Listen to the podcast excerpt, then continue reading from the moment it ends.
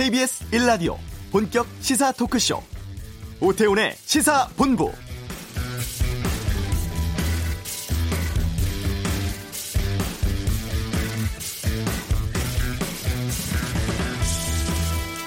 신천지 전파 등으로 확진자가 급증했던 대구, 경북 지역 외에도 서울 구로 콜센터나 구로구 만민중앙교회 등은 집단 전파 우려가 매우 높은 상황이었죠.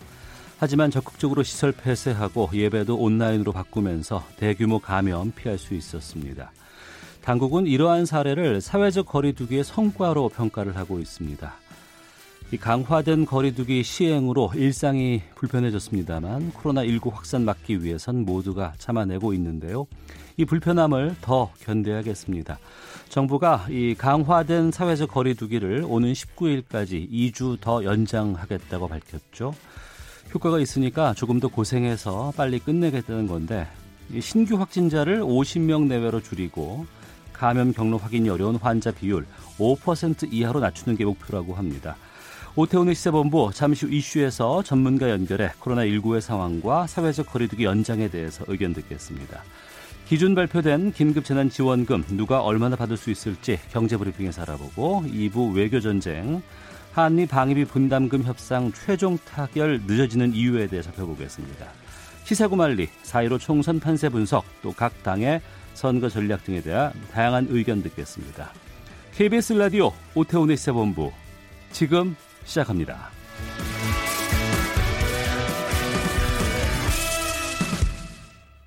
네. 코로나19 국내 신규 확진자 수가 한 달 가까이 100명 안팎 오르내리고 있었습니다.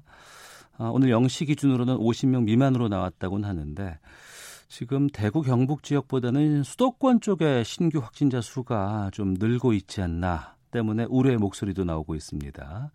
한림대 강남성심병원 감염내과의 이재갑 교수 연결해서 지금 국내 상황 좀 자세히 짚어보겠습니다.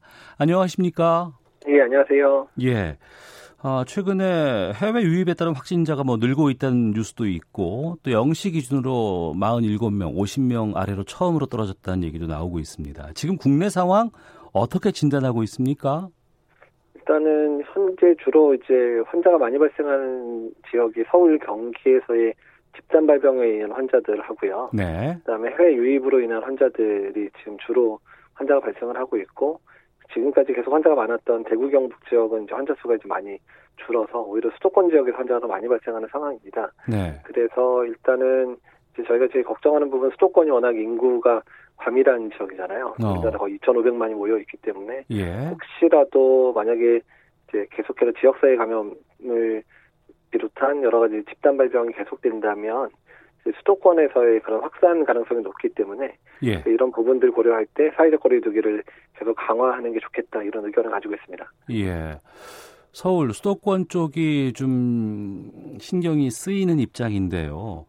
어, 네. 다른 곳은 좀 진정이 되는 것 같은데 유독 서울 수도권이 좀 두드러지게 나오는 특징은 뭐가 있을까요? 그러면 일단 그 서울하고 경기 지역에 그 집단이 좀 이렇게 밀집할 수 있는 그런 뭐 회사라든지 네. 또는 이제 대규모 병원이라든지 이런 게 이제 다른 지역보다 훨씬 많고요. 음, 그다음에 실제로 교회도 상당히 많고 네, 그래서 이제 한번 발생하면 그러니까 발생 안 하면 숫자가 없지만 발생을 하게 되면 50명, 100명 또 이렇게 이제 대규모로 발생을 하게 되는 특성들을 좀 가지고 있고요. 예, 또 이거 인구가 감밀하고 또한 이제 그 서울 수도권 내에서 이동이 되게 잦다 보니까 어, 만약에 서울 안에서 발생 집단 발병 발생했을 때 주변에 있는 뭐 경기도라든지 뭐 인천 이런 데까지 환자가 확산되고 또 거기서 가족 간 감염이나 이런 걸 통해서 확진자가 늘어나는 특성들을 좀 가지고 있어서 예, 전반적인 그 네트워킹 자체가 다른 지역보다 훨씬 더 조밀조밀하게 네트워킹이 돼 있거든요. 사람들 간에 어, 것들이. 예, 예, 예, 그러다 보니까 이제 환자 한 명 발생을 하면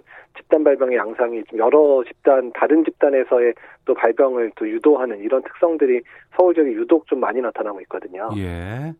네. 알겠습니다. 그리고 확진자 분포들을 보면은 최근에는 검역 과정에서 많이 좀 나오고 있거든요. 네, 그렇죠. 예. 게다가 또 귀국 유학생들이 뭐 해열제 많이 먹고서 검역 통과했다 뭐 이런 보도도 나오고 있고 의심 증상이 있었던 사람들이 국내로 들어오기 위해서 이런 조치들을 자기들 자구책으로 막 쓰고 나니까 같이 비행기 탔던 승객들 감염 가능성 여기에도 좀 우려가 나오지 않나 싶은데 여기에 대해서도 좀 말씀해 주시죠. 어, 사실 이제 증상이 있는 분이 비행기를 타게 되면 네. 그러니까 비행기가 이제 다른 대중교통보다는 감염 시키는 정도가 낮긴 낮지만 그렇다고 감염 안 되진 않거든요. 그래서 예. 이제 주변에 있는 그런 분들, 그러니까 제 좌석 주변 분들뿐만 아니라 이제 좌석에서 화장실 가거나 이런 왔다 갔다 하는 과정 중에서도 다른 분한테 전파 사례들, 특히 그다음에 승무원들한테 전파 사례들도 계속 보고가 되고 있기 때문에 네. 그러니까 유증상자들이 사실 이제 정부 차원에서는 유증상자들을 아예 지금 비행기 태우지 못하게 한철도 5분 이상의 발열이 있으면 못 태우게 막았잖아요. 네. 또 이제 그러다 보니까 또 이제 유학생들 입장에서는 한국에 가야 제대로 치료도 받을 수 있고 뭐 안전할 거라 생각하니까 해열제를 먹고 타기는 하시는데 음. 좀 안타까운 상황이긴 하지만 이게 자기뿐만 아니라 다른 사람한테도 피해를 상당히 줄 수 있는 부분이어서 그러니까 네. 비행기 안에서뿐만 아니라 비행기에서 내려서 무증상자들이 가는 그런 코스를 타고 계속 같이 이동을 하다 보면 어. 그래서 이제 자가격리되기 전까지는 아주 여러 명한테 노출을 시킬 수 있는 가능성이 높거든요. 네네. 그러니까 이제 그런 과정에서 또 전파되게 되면 억울하게 또 전파되는 분들도 있을 수 있기 때문에 음. 그래서 좀 그 열이 있거나 유증상자 같은 분들은 조금 그 현지에서 증상이나 이런 것들 도 확인하고 타주시는 게 어떨까 생각이 듭니다. 예. 그러니까 해열제를 복용하는 이유가 발열 중심의 검역 체계를 뚫어보겠다는 것 같은데 여기에 대한 보완책 같은 것들이 좀 있어야 할까요?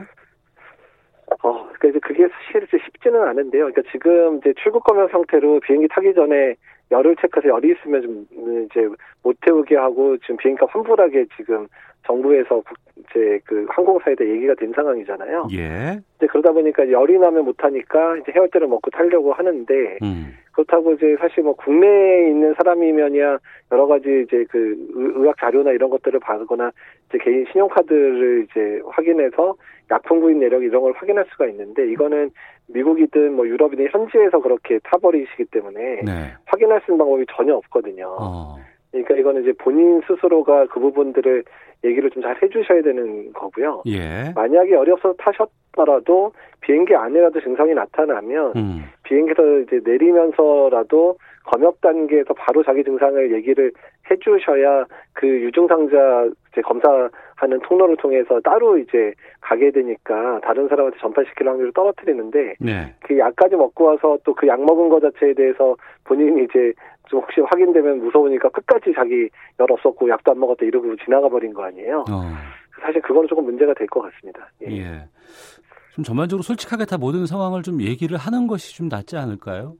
예, 맞죠. 그러니까 솔직하게 얘기를 해주셔야 어. 그러니까 다른 사람도 보호할 수 있는 측면들도 있고요. 예. 그 다음에 검역 과정에 사실 여러 사람들이 지금 가정을 돕고 있거든요. 뭐 음. 의료진들도 있고 군인들도 나와 있고 이런 그 자원봉사로 나오신 분들도 많은데 네. 사실 그런 분들이 증상 없다고 생각하기도 뭐 최대한 조, 조심을 하고 있긴 하지만 이게 유증상자 보는 트랙 쪽하고 무증상자 보는 트랙은 그 대비 단계가 다르기 때문에 음. 잘못했다가는 의료진들도 감염될 수 있는 상황들이 생길 수도 있거든요. 알겠습니다. 그래서 좀 솔직하게 좀 얘기를 잘 해주셔야 될 것 같습니다. 예. 달라진 부분들이 몇 가지 더 있는데 그 중에 하나가 서울시의 경우는 그 입국자를 위한 선별 진로소를 잠실 종합운동장 쪽에다가 설치를 했습니다. 네. 이 부분은 어떻게 보세요? 어, 그러니까 이제 이 부분에 대해서는 좀 전문가들 사이에서는 조금 논란이 좀 있긴 있는데요. 예. 그러니까 지금 어차피 자가격리를 하기로 되어 있으니까 음. 자가격리를 시키고 그 안에서 이제 그 증상이 생기면 그때 검사에 넣지 않겠냐 아니면은 그냥 바로 검사하기보다는 자가격리 해제될 때 검사를 해서 혹시라도 무증상 감염자를 이제 놓치지 않게끔 하는 게 어떠냐 네. 이제 이렇게 의견을 하시는 분들도 있고 일부 분들은 이제 입국 단계에서 아까와 같은 그런 이제 자기 투약 사실 숨기고 오신 분들도 있고 네. 또 그다음에 무증상 감염인 상태에서 들어오신 분도 있으니까 바로 검사하는 게 맞지 않냐. 사실 의료계 안에서도 조금 논란이 있긴 있습니다. 근데 어. 어떻든 간에 일단은 그 뭐 검사를 하냐 마냐의 부분보다는 예. 더 중요한 거는 그 이제 국내에 입국해서 자가격리까지의 과정에서 다른 사람이 노출되는 걸 최소화시켜야 되고 음. 또한 자가격리 된거 자체가 잘 관리가 돼서 그러니까 자가격리 대상자도 잘 지켜주시고 또한 서울시 차원에서도 그 부분을 잘 관리를 해서 어떻든 간에 그분들이 자가격리 수칙을 잘 지키도록 하는 그 원칙이 가장 중요하거든요. 네. 검사를 뭐 바로 하느냐 뭐 뒤에 하느냐 이 부분보다는 그 부분이 더 중요하기 때문에 어. 그런 자가격리자들이 자가격리 수칙을 잘 지킬 수 있게 하는 여러 가지 지원책도 강구해야 되고 또 잘 안 지켰을 때는 그런 부분들을 이제 통제할 수 있는 방법들도 잘 마련하는 게 좋을 것 같습니다. 알겠습니다. 그리고 앞서 처음부터 말씀해 주셨던 그 병원 내 집단 감염 우려에 대해서 좀 여쭤볼게요. 네. 그 의정부 성모병원이라든가 서울 아산병원에서도 확진자가 또 늘었는데 네. 다 대형 병원이거든요. 이쪽은 어떻게 네. 보고 계십니까? 그러니까 사실 대형 병원 한 군데가 이제 그런 환자가 뭐 어디서 발견 어디서 시작됐는지 모르겠지만 시작이 됐는데 네.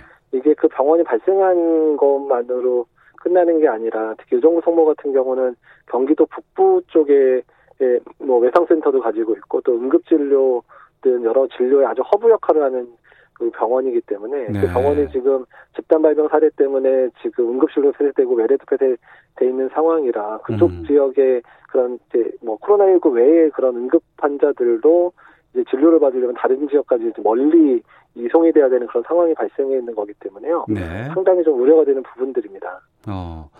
대구 경북에서는 의료기관이라든가 사회복지시설에 대해서 전수 검사했잖아요. 네, 예, 예. 수도권도 이 전수 조사 해야 됩니까? 그러니까 이제 수도권은 이제 대구 지역은 아주 강범위한 이제 환자 발생도 있었었고, 음. 그 다음에 그런 상황에서 또 특히 요양시설, 요양병원이 잘 이렇게 좀 보호받지 못한 측면들이 있었기 때문에 전수조사 의미가 있는데요. 네. 사실 이제 대구 경북에서 그런 상황들이 계속 발생을 하다 보니까 이제 지자체뿐만 아니라 지병관리본부에서 특히 요양병원이나 요양시설 같은 경우 발열 관리를 계속 철저하게 하고 있었거든요. 그래서 네.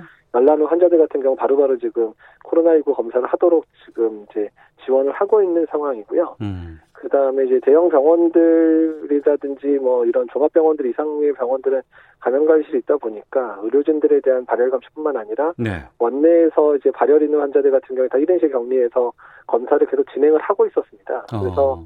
일단은 서울 경기 지역 같은 경우는 이렇게 막 전수조사 이렇게까지는 아니어도 네. 특별하게 이제 발열 인 원내에서 어떻든 발열 있는 환자들에 대한 검사를 충분히 하고 그다음에 음. 이제 입원하는 환자들에 대해서는 선별교소 통해서 유증상자들을 잘 감별해서 검사를 하는 그런 방식으로 일단은 가능할 거는 같고요. 네. 만약에 대형 병원이라든지 요양병원, 요양시설에서의 감염자 수가 계속 늘어나는 상황이라 그러면 일시적으로 뭐 폐렴 전수 조사라든지 일시적으로 뭐 한번 그 뭐 필요한 그 그룹을 좀 그 경중을 가려가지고 어. 선별해서 한번 이제 검사를 하는 것도 고려해 볼 수는 있습니다. 예. 우리 의료진 한 240여 명이 확진 판정을 받은 것으로 들었습니다. 네, 예, 예. 그리고 이번에 의료진 첫 사망 사례까지 나왔는데요. 네, 예. 어, 지금 이 의료진들의 우리 그 상황은 어떤가요?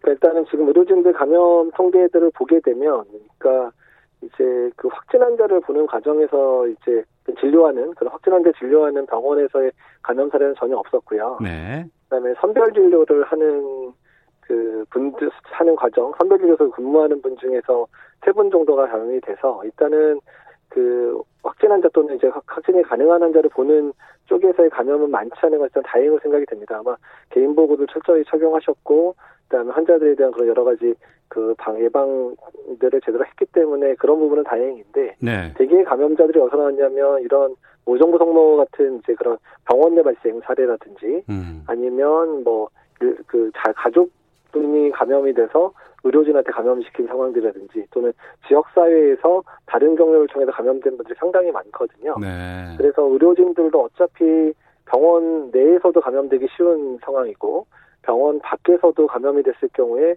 본인을 통해서 또 병원 내 확산이나 이런 부분들이 가능할 수 있기 때문에 의료진들의 본인 건강을 챙기는 게 상당히 중요하다는 부분이고 또한 여러 가지 위험이 있음에도 불구하고 또 환자 진료를 열심히 해주고 계신 그런 희생에 대한 부분들도 감안을 해줬으면 좋겠습니다. 네. 자, 한림대 강남성심병원 이재갑 감염내과 교수와 함께 말씀 나누고 있습니다. 주말에 날이 참 좋았습니다. 또 꽃도 많이 피고 그래서 네. 어, 좀 꽃 볼 수 있는 곳에 많은 분들께서 몰려다닌다더라라는 기사가 꽤 많이 나왔어요. 네.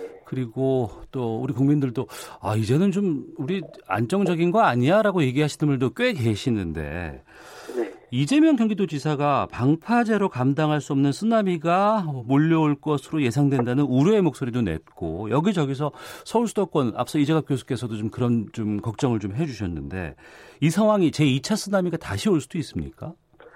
일단은 이제 그 다른 나라의 상황들을 보고 저희도 이제 그 뭐 이제 그 선례를 좀 보는 건데요. 네. 그러니까 이제 싱가폴이 상당히 환자 발생이 적었죠. 예, 예. 그래서 특히, 특히 중국하고도 교류가 많은 환자가 적다 보니까 어느 정도 이제 안정이 됐다고 생각을 하고 학교도 계약했어요. 개, 예, 그렇죠. 예. 학교도 계약했고 그다음에 직장들도 이제 활동을 재개를 했는데 2주도 안 돼서 환자가 갑자기 한 1000명까지 늘어나면서 어. 그러니까 이번 주 들면 다시 이제 학교 다시 닫기로 하고 직장들도 일단은 출근하지 마라 이렇게 다시금 사회적 거리를 강화를 시작을 했거든요. 네. 그러니까 이제 우리도 이제 비슷한 상황인 건데요. 환자 수가 이제 적어지고 있고 집단 발병도 조금씩 잦아드는 상황들이 보여지고는 있지만 음. 이, 이 자체가 우리가 뭐 거의 두 달 넘게 고생하시고 있는 국민들께서 사회적 거리두기를 충분히 잘 지켜주셨고 회사들도 뭐 재택근무라든지 여러 가지 수단을 통해서 그 이제 그 사람들이 모이는 것들을 최대한 막아주셨던 노력 때문에 이 수준 정도로 지금 간신히 이제 버티고 있는 수준이지. 네. 만약에 우리가 지금 상황이 안정됐다고 해서 사회적 거리두기를 이제 완화시킨다든지 아니면 이제 국민들도 너무 지치다 보니까 그것들이 이제 조금씩 지키기가 어려워져서 활동을 시작을 하게 되면 우리도 이제 싱가포르 같은 상황 다시 닥칠 수도 있는 상황이고요. 예. 그러니까 싱가포르의 도시 하나니까 좀 증가되더라도 한번 억제시키는 게 어렵지는 않은데 우리처럼 특히 수도권 같이 인구도 많고 큰 지역에서 환자가 집중 발생을 하기 시작하면 이 상황들을 다시 이제 완화시키기 위한 노력들을 대구 경북에서 발생했던 거에 비해서 훨씬 더 많은 노력을 해야지 어. 증가된 환자를 감소시킬 수 있거든요. 예, 예. 그러니까 그러다 보니까 지금 노력할 때 조금 더, 좀 더 길게, 좀 열심히 더 노력하면 더 나아지지 않겠냐, 이런 의미라고 생각을 하면 될 것 같습니다. 네. 그러니까 사회적 거리두기 2주간 정부가 연장을 했습니다. 네. 정세균 국무총리도 이 사회적 거리두기가 지금 되게 절실하게 필요하다 이런 것 얘기를 다시 한번 강조하기도 했었는데 네. 지금 좀 우리 국민들이 꼭 지키고 해야 할 것 있다면 어떤 걸 다시 한번 말씀하시겠습니까? 일단은 일상생활에서의 그런 사회적 거리두기 부분은 분명히 계속 강조가 돼야 됩니다. 특히 이제 사람이 많이 몰리는 곳에 절대로 가지 않으시는 부분들. 네. 그리고 그다음에 어쩔 수 없이 불가피하게 밀집된 공간, 특히 뭐 대중교통이라든지 뭐 마트라든지 이런데 꼭 가셔야 되는 상황이 발생할 수 있잖아요. 그러니까 그럴 때는 꼭 마스크 착용을 하고 이제 가주셔야 될 것 같고요. 예. 그다음에 이제 개인적인 그런 이제 예방 수단이 손위생 잘하시는 거 뭐 다 알고 계실 거니까 어디서든 손위생 할 수 있도록 노력을 해주셔야 될 것 같고요. 근데 더 중요한 거는 일단은 교회라든지 이런 종교 시설에서의 그런 집단으로 이제 종교 행사를 하는 부분들은 계속해서 좀 그 온라인 예배라든지 뭐 온라인 법회라든지 이런 형태를 통해서 계속 좀 지켜주셔야 될 것 같거든요. 예. 지금 가장 큰 변수가 이번 주가 이제 기독교에서 보는 이제 고난 주간이고 그다음에 어. 이번 주 일요일이 이제 부활절이거든요. 예, 예. 근데 지금까지 전통적으로 부활절은 그 개신교든 뭐 이제 천주교회든 간에 그다 같이 모여서 예배드리면서 그 사랑을 나누는 그런 행사로 보통 치러졌기 때문에 음. 많은 교회들이 이번 주 일요일에 부활절 예배를 다 같이 모여서 드리고 싶어하는 그런 욕구들이 있는 상황입니다. 네. 그런데 지금껏 애써왔기 때문에 간신히 버티고 있는데 만약에 그런 부분들이 이제 그 느슨해진다 그러면 교회로 시작되는 그런 여러 발병 사례들이 또 발생할 수도 있는 상황들이기 때문에요. 어. 그래서 이번 주가 특히 이제 교회 중심으로의 그런 사회적 거리두기는 반드시 좀 강조해서 지켜주셨으면 좋겠습니다. 힘들지만 더 좀 더 고생해서 빨리 끝내는 게 중요하다는 의미인데요. 네, 그렇죠. 예. 정부 목표를 보니까 신규 확진자 50명 내외로 줄이고 또 감염 경로 확인 안 되는 환자 비율을 5% 이하로 낮추는 것 이렇게 지금 나오곤 있는데 이게 왜 중요한가요? 사실 뭐 50명이냐 아니냐는 별로 그렇게 중요한 의미는 아니고요. 예. 오히려 감염 경로가 확인된 사람들이 5% 미만, 뭐 어떻든 거의 이제 감염 경로가 다 확인되는 수준이라 그러면 우리가 이제 초기에 기억하시겠지만 뭐 1번부터 한 29번 환자들까지 발생했었을 때 네. 우리가 대부분 다 경로도 확인되고 접촉자도 확인되니까 어느 정도 통제하기가 어렵지 않은 상황이었잖아요. 네. 그러니까 적어도 이제 그런 정도 상황까지 가야지 우리가 지금의 심각 단계를 뭐 경계 단계 수준까지 낮출 수 있는 일종의 근거가 될 수 있거든요. 어. 그래서 이제 그렇기 때문에 그게 중요하고요. 하나 더 중요한 거는 일단 국외에서 계속 들어오는 분들이 계속 많기 때문에 전 세계적인 상황 자체도 안정이 돼야 우리나라도 같이 안정이 될 수 있기 때문에요. 네. 전 세계적인 상황들에 대한 분석도 그 부분에 같이 분석을 할 때 같이 첨부해서 같이 분석을 해야 되는 부분들은 있습니다. 네. 그리고 어, 최근에 뭐 집안에서 머무는 시간이 상당히 좀 길어지면서 우울감이라든가 네. 스트레스 같은 것 호소하는 분들 적지 않거든요. 네. 또 그렇기 때문에 아, 나 이제는 밖에 나가야 돼. 또 하시는 분들도 계시는데 좀 잘 버티기 위해서는 어떤 것들 필요합니까? 그러니까 이제 그런 스트레스를 줄이는 많은 방법들을 뭐 정신건강의학회라든지 뭐 심리 지원센터나 이런 데서 이제 많이 이제 글도 올려주시고 가지 방법들도 특히 이제 상담 전화를 받아주시는 그런 부분도 있기 때문에 그런 부분들 많이 이용을 해주셨으면 좋겠고요. 예.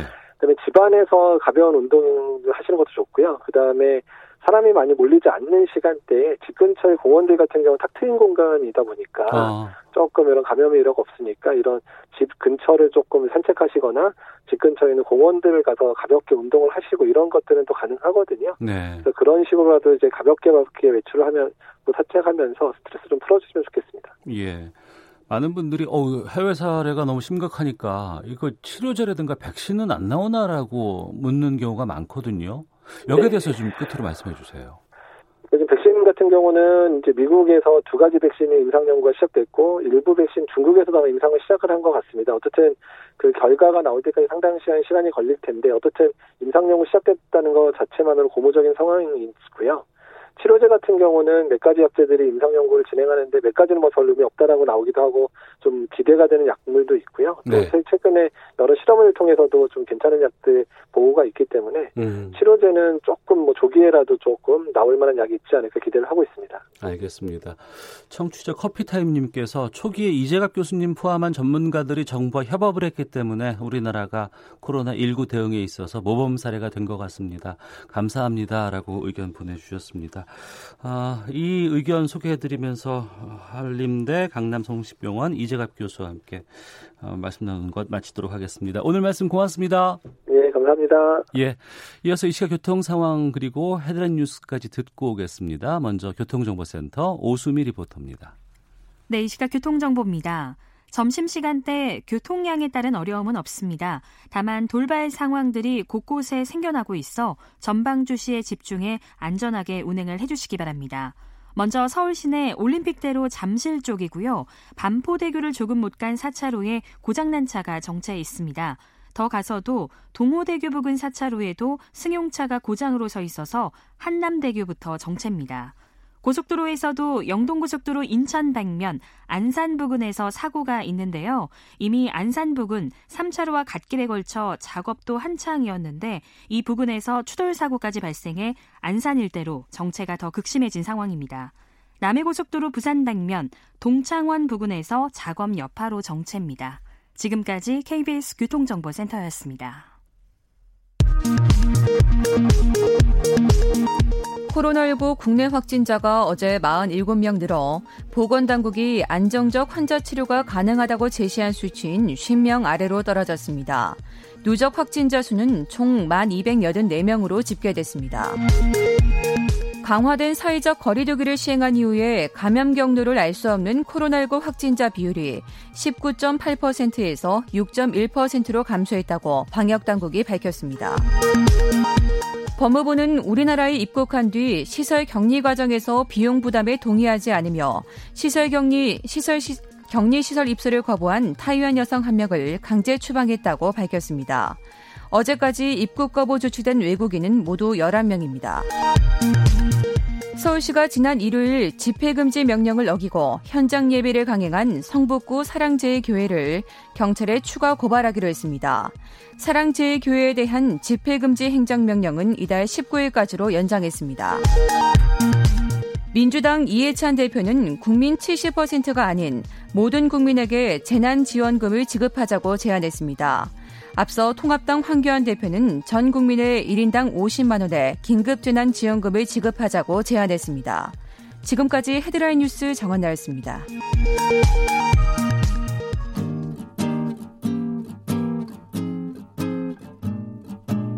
KBS 1라디오 오태훈의 시사본부 여러분의 참여로 더욱 풍성해집니다. 방송에 참여하고 싶으신 분은 문자 9730번으로 의견 보내주세요. 짧은 문자는 50원, 긴 문자는 100원의 정보 이용료가 붙습니다. 애플리케이션 콩과 마이케이는 무료고요. 시사본부는 팟캐스트와 콩, KBS 홈페이지를 통해 언제나 다시 들으실 수 있습니다. 많은 참여 부탁드려요. 네, 12시 45분 됐습니다. 소득 하위 70% 가구에 대해서 정부가 긴급 재난 지원금 지급하기로 기준을 발표를 했습니다. 그런데 방금 헤드라인 뉴스 드, 들어보시면 아시겠지만 지금 이해찬 민주당 대표는 전 국민에게 지급하는 쪽으로 좀 검토해 보자 뭐 이렇게 지금 얘기가 나오고 있어요. 맞습니다. 이 기준이 계속해서 좀 바뀔 수도 있지 않을까 생각이, 생각이 드는데 들고요. 좀 보겠습니다. 참 예. 좋은 경제연구소 이인철 소장과 경제브리핑 시작하겠습니다. 어서 오세요. 예, 안녕하세요. 예.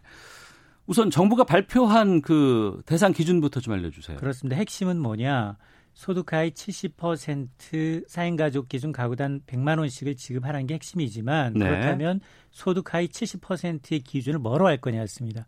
이 논란에 대해서 월소득으로 할까 아니면 건강보험료로 할까 후자로 하기로 했습니다. 네. 3월분 건강보험료를 기준으로 지급하기로 했는데 3월 29일자의 주민등록에 거제된 가구원세에 따라서 차등 지급이 됩니다. 네. 1인 가구가 40만 원, 2인 가구가 60만 원, 3인 가구 80만 원, 4인 이상 가구는 100만 원을 지급받게 되는데 물론 뭐 현금을 직접 제공하는 것이 아니라 지자체가 지금 활용하고 있는 지역 상품권, 음. 전자 화폐 형태로 지급이 되고 물론 이게 국회를 통과하게 되면 사용 기간은 정해져 있습니다. 네. 단기간 내에 이제 소비 효과를 촉진해야 되니까요. 음. 다만 이 건강보험료 기준 70%를 충족한다 해도 네. 고액 자산가는 제외하겠다는 거예요. 어. 그래서 이제 고액 자산가 판단을 어떻게 할 거냐 이건 뭐 이번 주 가이드라인이 나올 것으로 보입니다. 어. 고액 자산가가 이 건강 보험료를 적게 내지만 재산이 많은 사람들이 있을 수 있다는 거 아니에요? 왜냐하면 직장인의 경우에는 예. 건강 보험료가 월 소득, 근로 소득만 포함이 돼 있었거든요. 어. 그러니까 직장인도 사실은 임대 소득 수 있고 배자 이당 소득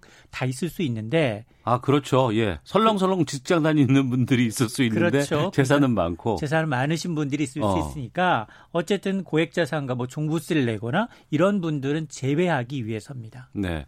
근데 기준이 명확했으면 좋겠는데 이게 직장 가입자 건강보험료 가입자가 아, 있고 아, 지역도 또 다르잖아요. 그래서 정부는 세 가지로 건강보험료를 구별을 했어요. 네. 아니, 그동안은 직장 가입자 그리고 음. 지역 가입자였는데 한 가지를 더 넣은 게 뭐냐? 혼합 가입자예요. 네. 아빠는 직장인, 엄마는 자영업할 수 있거든요. 그렇죠. 예. 이럴 경우에는 보험료를 두 분이 따로 냅니다. 예. 그건 합산하겠다는 거예요. 합산하겠다는 예. 거고. 그래서 이 직장 건강보험료 직장 가입자의 경우에는 이제 직장 가입자와 이 피부양자로 구성이 돼 있고 이럴 경우에는 사실 1인 가구의 경우 약 8만 9천 원 미만의 월 보험료를 내고 있다. 음. 이러면 해당이 되고요. 예. 또 직장 가입자 4인이다 이럴 경우 23만 8천 원 이하면 지원 대상이 됩니다. 아, 지역 가입자도 비슷한데요. 1인 가구가 약 6만 4천 원 미만, 4인 가구의 경우에는 25만 5천 원 이하면 받으실 수가 있습니다. 근데 혼합은 두 개를 건보료를 합치다 보니까 이게 별도 기준을 산정을 했어요. 2인의 경우에는 약 15만 2천 원, 음. 그리고 4인의 경우는 24만 3천 원 이하면 어, 지원 대상이 되는데 사실 이 소식이 전해지면서 건강보험료 어디서 확인하죠?